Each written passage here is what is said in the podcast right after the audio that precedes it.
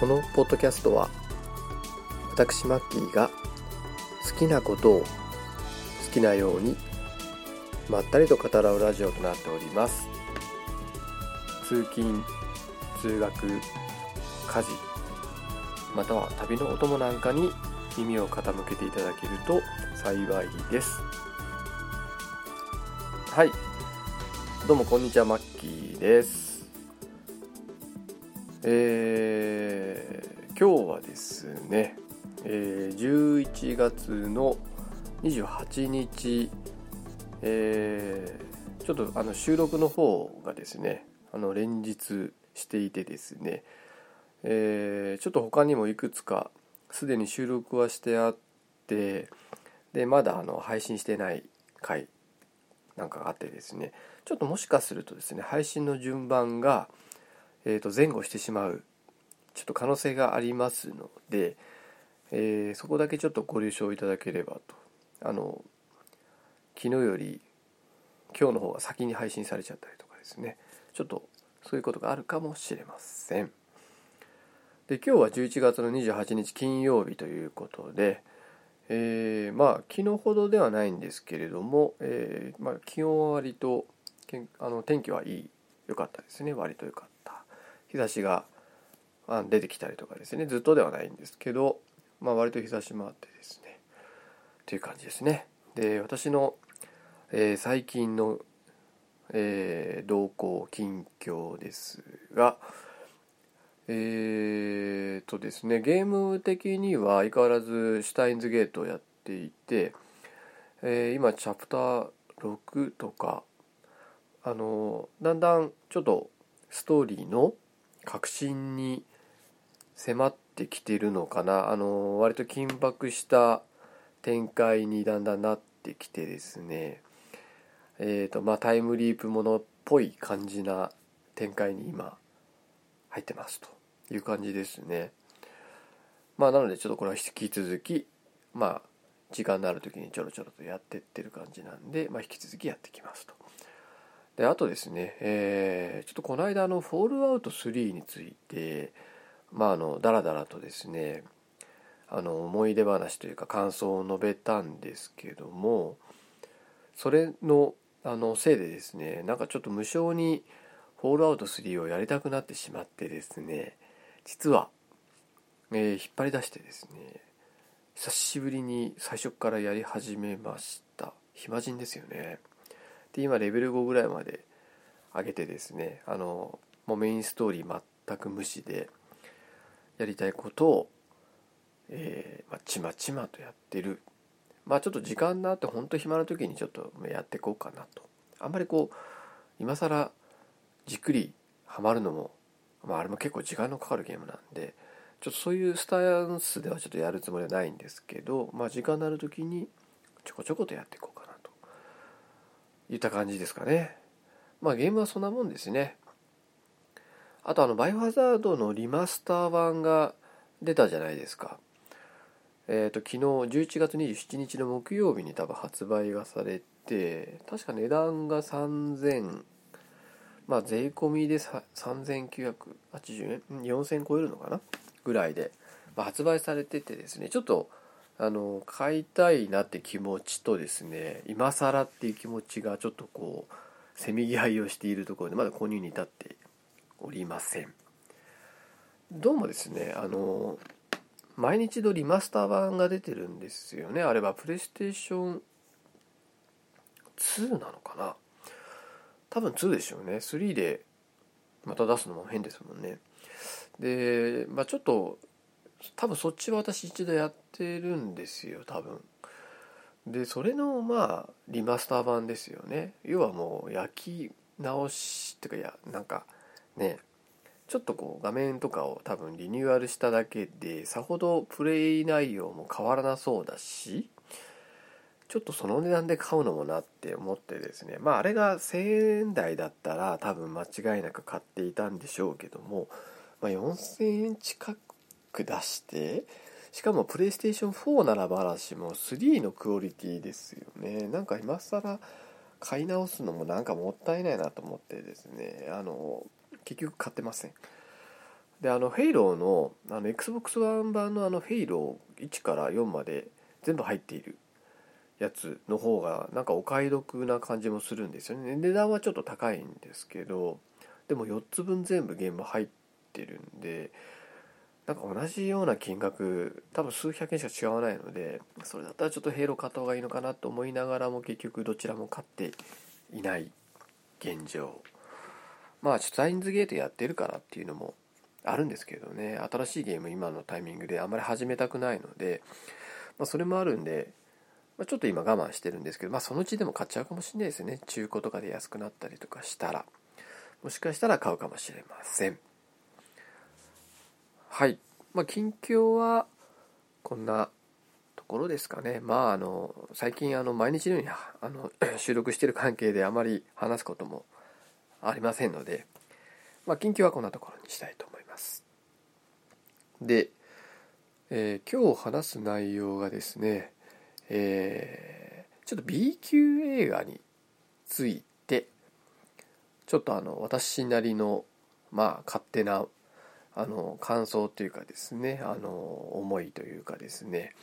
えー、ちょこっと語ってみたいなと思ってましてで、まあ、この映画って B 級映画なのかな的な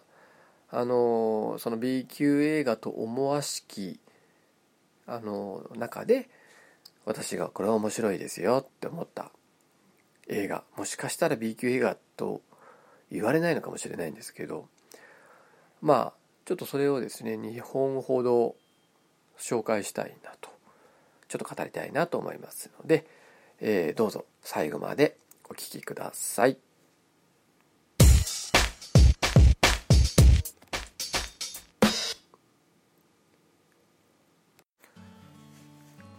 はい、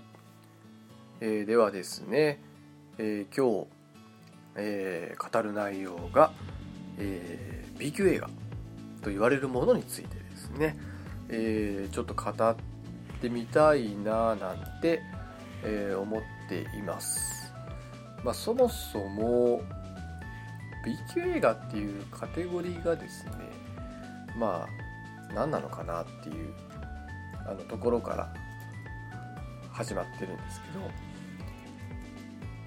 B 級映画ってカテゴリーって何なのかなとそもそもでそんなしょうもないですねことをですねあの例えばそのウィキペディアなんかであの検索するとやっぱ出てくるんですよねちゃんとねこれが。えーまあ、B 級映画の B 級はもっぱらランクを指し示すものとして使われるまあそういうことでしょうね。えー、B 級映画より質の良いものを A 級映画って書いてますけどそんな A 級映画って言い方しますかね、えー、さらに質の悪いもの C 級映画、えー、出来の悪さにつれて D 級や Z 級というあんまり Z 級映画って聞いたことないですけどね。で A 級映画に関しては低予算の B 級映画に対して破格の予算で作られた対策映画を指すこともある。で A 級映画や C 級映画などの呼び方はあくまでも B 級映画ありきであり使用頻度も B 級映画には及ばないまあ確かにそうですよね。大体 B 級映画って言い方しますもんね、えー、また B 級映画の多くが娯楽作品でありあまり深く考えず気楽に見られる映画という面も持つ。まあテーマが重くないっていうことなんでしょうね。そのゲあゲームじゃないや。その映画の中で語られる。ストーリーっていうのが、まあ、割とこうライトなものだっていうことなんでしょうね。監督映画監督のクエンティン・タランティーノに代表される B 級映画時代が好きという映画ファンが存在すると、えまあ、そういうことなんでしょうね。そういう、まあ、割とライトなテイストであえて B 級っぽく作ってる映画もなんかもあるじゃないですか。多分このクエンティン・タランティーノさんなんてまさにそうなんですよね。キルビルとか、まあ、確かに A 級映画ほど、まあ、A 級映画って言い方もあんまりしないですけどそほそれほどなんか重みとかはないじゃないですか。でちょっと結構バカっぽい。あの死に方とかですね立ち回りがいいちょっとちょバカっぽいところがあったりとか、まあ、そういうところはあるんですかね。で予算は B 級映画並みだが高い評価を得たりあるいは大ヒットして、えー、続編が超大作映画となってシリーズ化するケースもある。なるほどね。そういうこともあるでしょうね。ターミネーターシリーズがその典型的な例で、えー、第1作ターミネーターでは制作費が600万ドル。600万ドルっつったら6億円ぐらいってことですか？まあそれでも十分高い気がしますけどね。えー、それに対して第3作「ターミネーター3」では制作費は1億6000万ドル。1億6000万ドル。えっ、と100億ドル100あ100億160億円ぐらいってことですか？えっ、ー、と何倍ですか？何十倍ですか？何百倍？何百倍までいかないか、え、同時にシリーズを追うごとに、え、主演のアーノルド・シュワルツネッガーのギャラも高額になっていた、まあ、他にも007シリーズ第1作「ドクター・ノー」が低予算映画にもかかわらずヒットしたため、え、第2作「ロシアより愛を込めて」第3作ゴールデン「ゴールドフィーカー」と進むにつれて制作費も大幅に多くなりまあ、豪華なアクション大作シリーズと成長世界的に大ヒットした、スティーブン・スピルバーグ監督作品の「衝突や上手も」えー、低予算ゆえの撮影方法が構想した典型的な例の例であるとこれらは映画史に残る高い評価を得たため B 級映画とは見なされないだそうですまあ要はあのカテゴリーとしてはやっぱ予算が少ない映画ってことなんですよね。なのでおそらくあのその作った監督自身とか出ているそのキャスティングですね出てる俳優さんなんかもこうとびっきり有名な人を使ってるというよりはまだ駆け出しの俳優さん使ってたりとか無名な俳優さん使ってて多分監督もそんなにこう予算を集められるほどの実績もない方が、えー、作る映画ってことなんですかね。で、まあ、内容もまあ様々だとは思うんですけどそれほどこうテーマテーマ性がないってこともないのかな？さっき言ったあの、まあ、多くが娯楽作品って言ってるぐらいだからまあそんなに深い話ではなくて割とライトに見られる映画ってことなんでしょうね。まあ、そういう意味ではさっき言った「ターミネーター」なんかは割とあれ深い映画だと思うんですよね私は。しかもあの結構脚本もしっかり作られてたと思うんですよ。あのなんかこう破綻しないようになんかすごいあのその未来から来た設定とかですねそのあのこう説明するくだりとかもきちんとこう理論立てて説明されててですねあのそんなに見ててバカっぽさは感じなかったんですよね。まあ、それがあの売れた要因の一つだったんでしょうね「ターミネーター」っていうのは。まあ、それでいてアクションも良くてであのシュワちゃんの存在感とであのまあ1作目なんか特にちょっと暗い感じ重い感じ息苦しい感じっていうんですかね。なんかこうサスペンス映画にありがちな結構ちょっとホラーチックなとこもありますもんねあれって。まあ、そういうところがすごい受けたんだと思うんですけど。まあ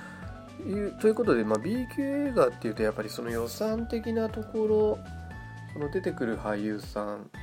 まあ、映画作ってる監督さんっていうのが、まあ、そういうポジションの方がまあ作られるものっていう、まあ、カテゴリーってことなんでしょうねおそらく、まあ、それが B 級映画って言われる立ち位置なのかなということですね。はいまあそういう内容がまあ B 級映画のカテゴリーというか立ち位置だということで、えー、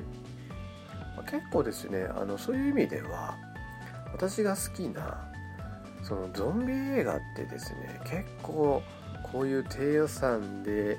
作られた映画っていうのが結構多いんじゃないかなって思うんですよね。あの結構多いんですよゾンビものって作りやすいですかねまあ、メイクとか大変だから作りやすいとはあんま思えないんですけど結構多いんですよ。もうゾンビものって。やっぱり人気があるってことなのかな。あの需要があるっていうか。ゾンビ映画を、まあ、見たいっていう固定ファンみたいなのがやっぱいるんですよね。なんでゾンビが出てくるってだけで、まあ、私のようなバカな あのバカなゾンビファンが、まあ、食いつくっていう、まあ、そういうのもあるんですよね。で特に多く感じるんですよね。あと SF 映画なんかも結構多いのかなと。まあ、そんな気もちょっとしてるんですけどあの私なりにこの映画って B 級映画じゃないのかなでも面白かったなという映画がちょっとあの2本ほど思いつきであってですねパッと思いついたのが。ちょっとその話していきたいと思うんですけど、まあ、その前にちょっとあの B 級映画ってやっぱりその低予算の中で作っていくっていうものだからあの結構その作り方にもいろいろとなんでしょうね。制約とかお金の制約がある以上いろいろあるんだと思うんですけどその中でいいものを作っていく監督っていうのがやっぱり有名になっていくんでしょうね。分かんないですけど最初からそんな予算ねバリバリある人なんて多分いないと思うんですよね。その予算の中でやりくりしてまあ人に受ける映画を作る人っていうのがやっぱりあの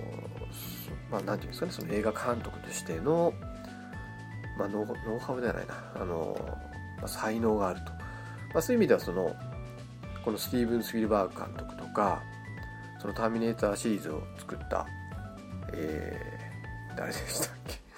名前をど忘れしちゃいました。えっとアバターの監督ですよね、えー、ジェームス・キャメロンですね。ジェームズ・キャメロン監督。あの「エイリアン2」とかですね「ターミネーター」2もこの方ですね。私の大好きな「ターミネーター2」と「エイリアン2」どちらもジェームス・キャメロン監督なんですけど、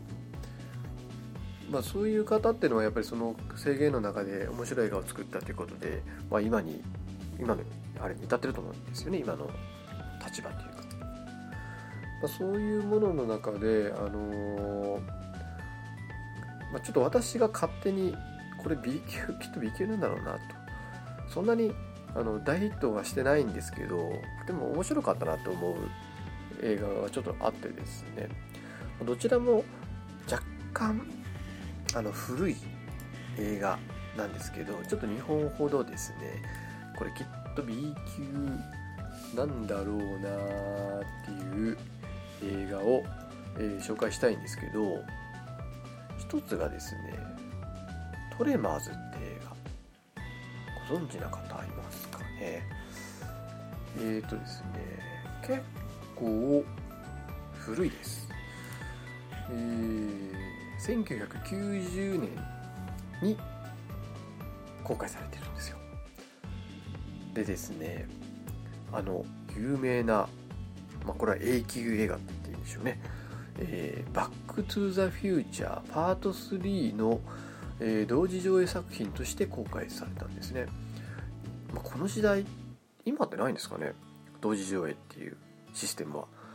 あの私がちょうどあの1990年の1月なのでえー、あの何回目かで7回目ぐらいであの私が新聞小学生っていうあの渋谷に住み込みで働きながら学校通ってる時代があったっていう話をしたと思うんですけどちょうどその時代にですね札幌で、あの映画を見に行ったんですね。で、まあ、友達に誘われて「バック・ス・ザ・フィーチャー3見に行こうよ」で2がなんかものすごい中途半端な終わり方してたんで、まあ、見たかったんですよ私も。3どうなるのみたいな。でまあかの有名なあの大傑作の映画ですからね「バック・ス・ザ・フューチャー」なんて。私もあのまあ、中学1年ぐらいの時に1年か2年ぐらいかなって時に多分この映画見たんですけど友達に無理やり見させられて全然見たくなかったんで、えー、いいよとかって思いながらゲームやりながらちょっとちらっと見せたらめちゃくちゃ面白くてですねもう前のめりになって見入ってしまった映画だったんですけどまあ大した大ヒットした映画ですからね有名な映画だと思うんですけどこの映画のまあ3作目ですよね、まあ、一番最後、まあ、終わりですよね。でそれがまあ上映されるから見に来いよって言われてですね。で見に行ったんですね。で同時上映の映画があることは知ってたんです。まあその時代って普通に同時上映ものがあったんですけど、まあ、友達も何の映画かよく分かってなくって、まあ、つまんなかったらもうあの帰ろうぜみたいなこと言ってたんですよ。でそのその友達も新聞小学生やってたんであんまりそんなにこう時間がある友達じゃなかったんでお互い時間そんなになかったんで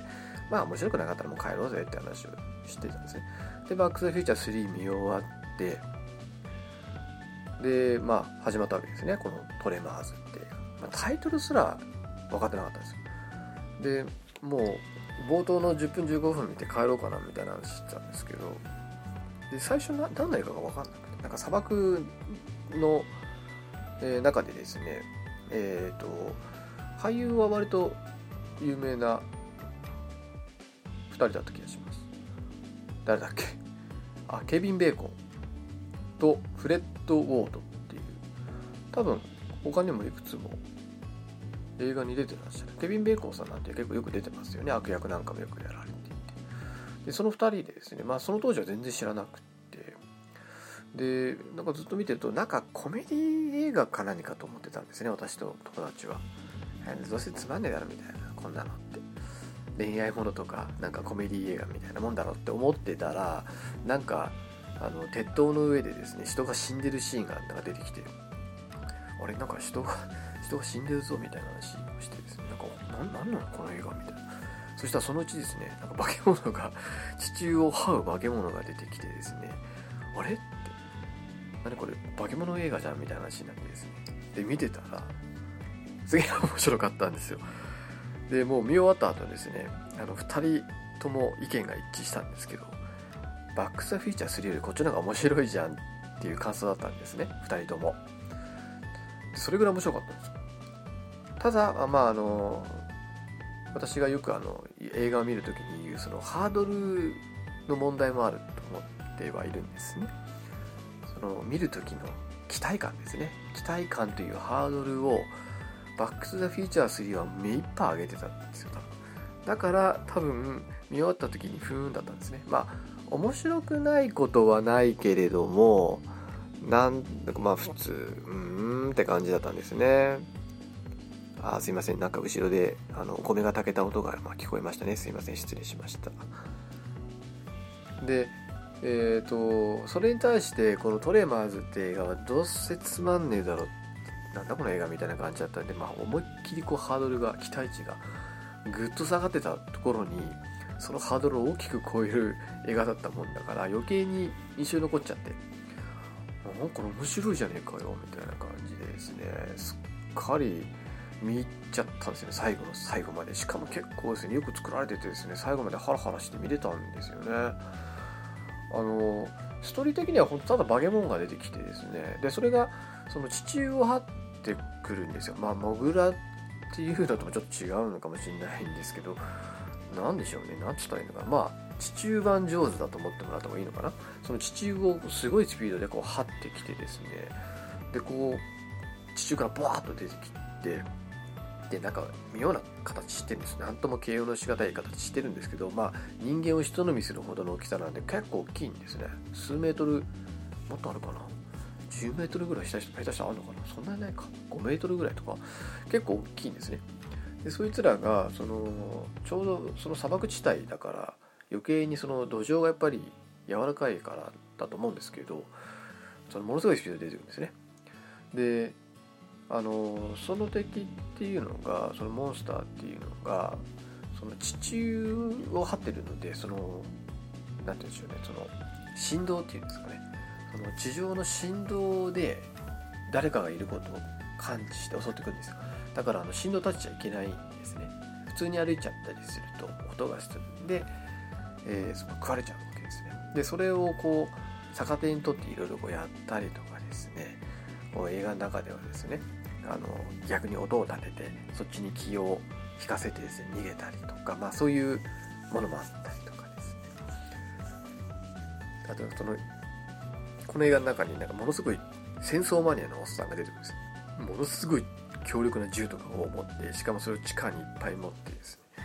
でそのおっさんが襲われるシーンがあってですねああこれ絶対死んだなと思ったんですけどそのおっさんはですね倒すんですよそのあのモンスターは。なんかグラグラボイズっていう名前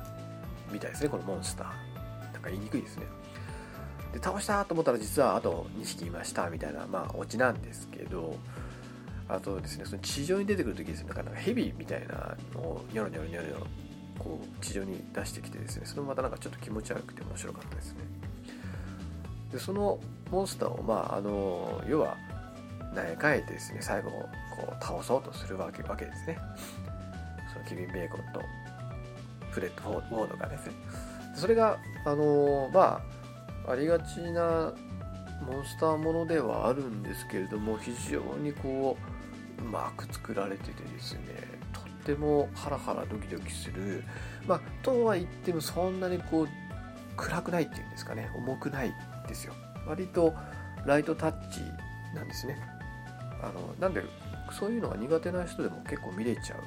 まあ、砂漠地帯なんでこう画面も明るいですしそんなにこう、まあ、人は死にますよ。人は結構死ぬんですけどそんなにこう重苦しい感じの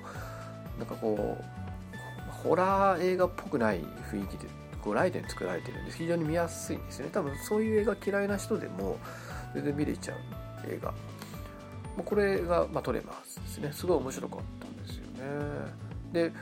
あの私 B 級って言っちゃったんですけど本当に B 級かどうかわからないですけど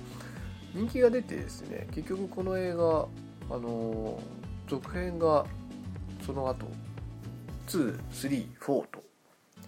えー、4つ出ました。あ3つか。で私2もですね実は結構好きなんですよこれ、まあ、これもちょっと B 級映画集がですね結構漂ってはいるんですけど2は2でですねちょっとあの1とはまたそのグラボイズがですねちょっと進化してですねちょっと違った形のグラボイズになってるんですね。でまあそのちょっと進化したグラボーイズと、ま、戦う話でですねこっちもなかなかあの1と一緒でですねなかなかいい映画なんですよ。なんでこっちもおすすめですね。で3以降はちょっと微妙だったんでまあお好きな方は見てください。特に4なんかなんか全然なんか時代が昔なんか西部時代ぐらいまでなんか遡っちゃってたような気がしますね。確か。なんかなんで急に時代が遡ってんだみたいな感じだったような気がしてます。トリマーズ4じゃねえのかな？あでもトリマーズ4ですねちゃんと。まあというのが1作目トレマーズですね。これがまあちょっとまあ、モンスター系のパニック映画の中ではかなりよくできた映画ですので、まあ、もし見たことない方は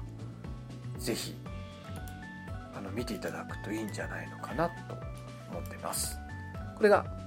えー、1作目ですね。はい。ではもう1作、えーまあ、これも多分 B 級映画っていうくくりなのかなっていうのがですね、えー、もう一個ありまして。でこちらは、えー、SF 映画ですね。SF アクション映画になる「えー、ピッチ・ブラック」という映画です。えーとですね出ている方がですね、えー、主役がビン・ディーゼルさん。ご存知の方多いんじゃないですか。あのー、何でしたっけ。えー、結構プライベート・ライアン出てたりとかですね。結構いろんな映画出てるんですね。ワイルドスピードが有名なんですかね。トリプル X とか、うん、ワイルドスピードが一番よく聞くあれですよね。まああの、こう頭がですねこう毛を全部かててツルツルでマッチョなで声がですね演技低くて渋い感じの役者さんですね。私結構好きなんですけれども、ま、この方がえー、主役をしている映画ですね。でこちらはあの、ま話はこっちも割と単純なんですけど割とちょっとこうひかなんですかね脚本にちょっと若干こうひねりがあるような感じ。で簡単にあらすじを紹介するとですねえっ、ー、とこちらはですねあの3つの太陽が照らす惑星に、えー、宇宙船が不時着するんですね。でそこにあの乗り合わせてた人たちっていうのは全然あの境遇も考えもバラバラな人たちなんですけども、まあ、それであの協力してですねその調査基地の後見つけるんですけれども、えー、その惑星の地下や暗がりに実はその肉食のエイリアン空飛ぶエイリアンですね。あの空飛べるんですよ。それが潜んでてですね、えー、その生存生存者が一人食われてしまうわけですね。ただあの暗闇にしか生存しないので日中あの襲ってきたりはしないですけどまああのご都合主義的にですねあの22年ぶりの皆既日食が迫っててですねなんかかなりの時間真っ暗になるっていう惑星らしいんですね。結構1日2日じゃなかった気がしますね。結構な日数えー、その真っ暗闇になっちゃうんですね。これピッチブラックっていうのもあの直訳すると真っ暗闇っていう意味らしいんですけど、まあ、それでこういうタイトルになってると。でリリックはですねその中であのなんかちょっと悪役っていう悪役って言い方おかしいな。えっ、ー、とですね犯罪者扱いされてるんですね。で拘束されてるんですよ。なんかあのバウンディーハンターってその賞金稼ぎみたいな男に、えーと捕まってってでそのあのそのリリックとですねそのジョンズっていうそのバウンディーハンターが、えーまあ、どこかにリリックを、まあ、連行してたんでしょうねおそらく。でその船が、まあ、事故が起きてあの不時着してしまってっていう話なんですね。であとあのラザ・ピッチェルさんって方が出てるんですよ。この人って結構ホラー映画とかによく出られますよね。あの一番私が見て覚えてるのが「あのクレイジーズ」って映画にも出てましたしえっ、ー、と思い出せないな。えー、サイレントヒルだ。サイレントヒル最初の1作目ですね。確かサイレントヒルでもあの主演をされてたですね。結構あの可愛らしい女性。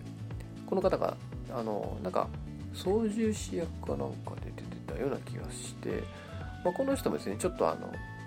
影があるっていうかですね。あの実はその不時着する寸前に荷物とともにですね乗務員っていうかその乗客を全部こう捨てちゃおうとあのするんですね。自分たちの命を優先にするために。まあそういうちょっと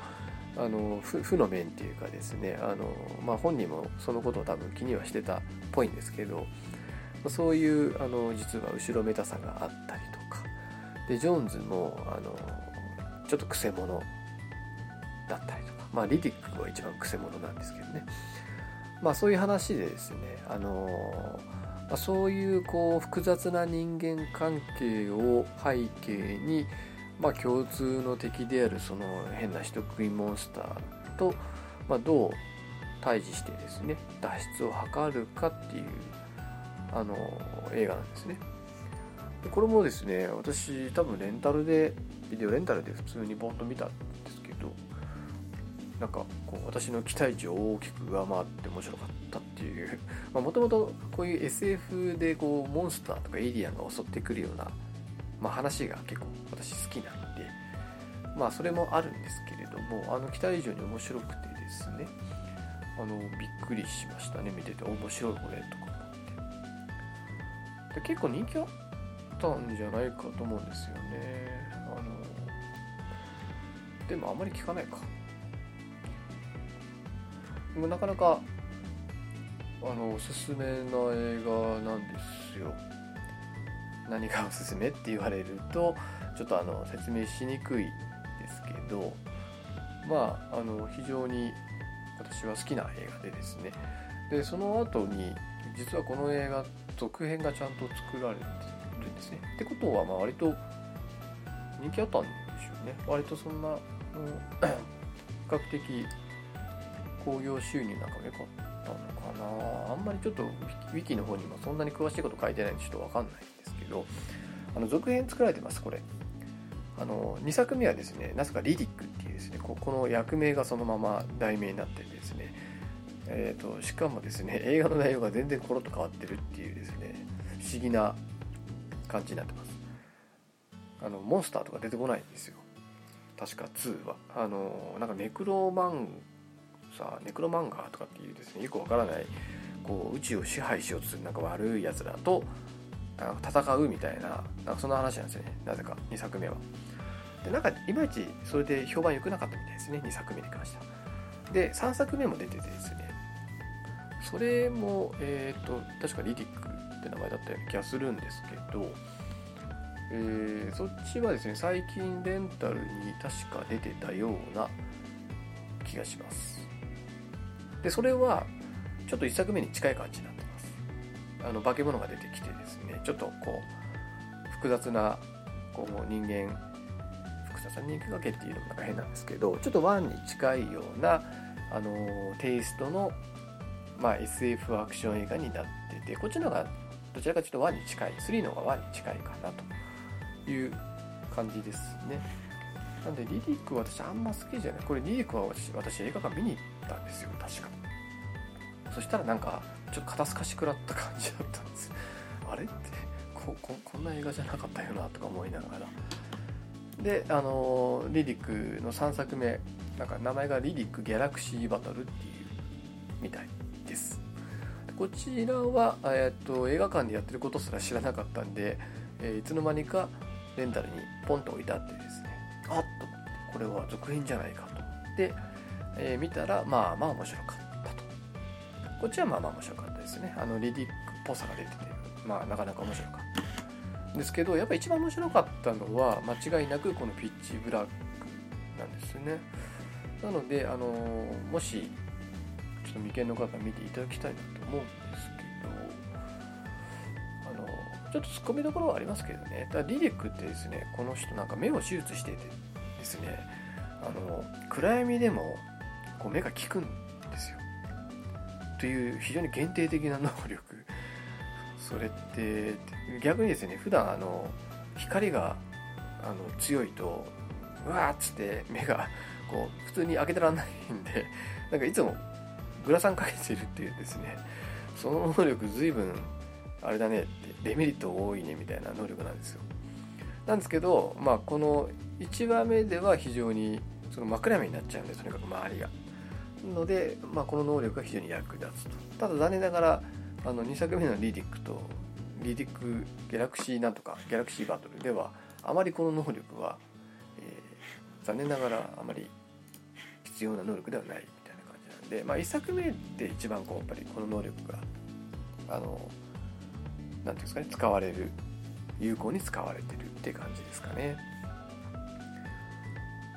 うん、なんでこういうなんかこう SF 映画でありまあそういうモンスターものである。まあ結構、まあ、パニック映画っぽい。パニック映画ではないんですけど、まあ、モンスターに襲われる話なんで、まあ、そういう話が好きな方はですね是非見ていただきたいなと思ったので、えー、このピッチブラックの方を紹介させていただきました。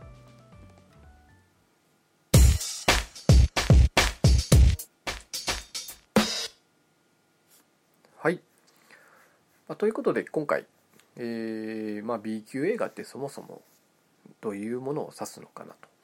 というのと、まあ、私が思う B 級映画2本ですね、えー、紹介させて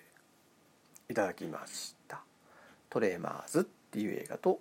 ピチブラックっていう映画ですね、まあ、どちらも多分カテゴリー的には B 級映画だったんじゃないかなと思うんですよね。で2つともあのそれなりに人気を博してるがゆえに、まあ、続編も出てるっていうところも非常にあの2作とも似てますねそういうところがね。なんでまああのもし未見の方がいらっしゃったらですねもうだいぶ前の映画なんでレンタル屋さん行けば今時100円ぐらいで借りれると思う。あもしかしたらあの普通のあの配信 Hulu とか D ビデオなんかでもしかすると検索すると無料で見れるかもしれませんので、えー、ぜひ一度ですね見たことない方は見ていただけたらどうかなと思いますはいでは今日はこんなところにしたいと思いますお送りしたのはマッキーでした。